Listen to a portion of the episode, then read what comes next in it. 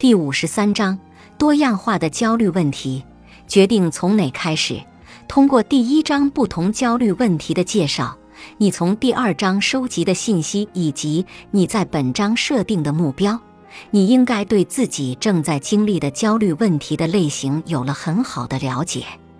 在进一步深入之前，花几分钟写下你在焦虑问题上所存在8个不同问题。这可能包括你所恐惧的情境、强迫思维或强迫行为的问题、过度担心的倾向或其他焦虑问题。接下来，按重要性对它们进行排序，用一代表你首先想要解决的问题。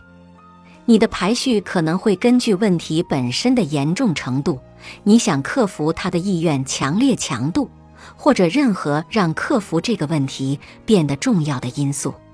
大部分人会选择首先解决那些最让人心烦和对生活干扰最大的问题。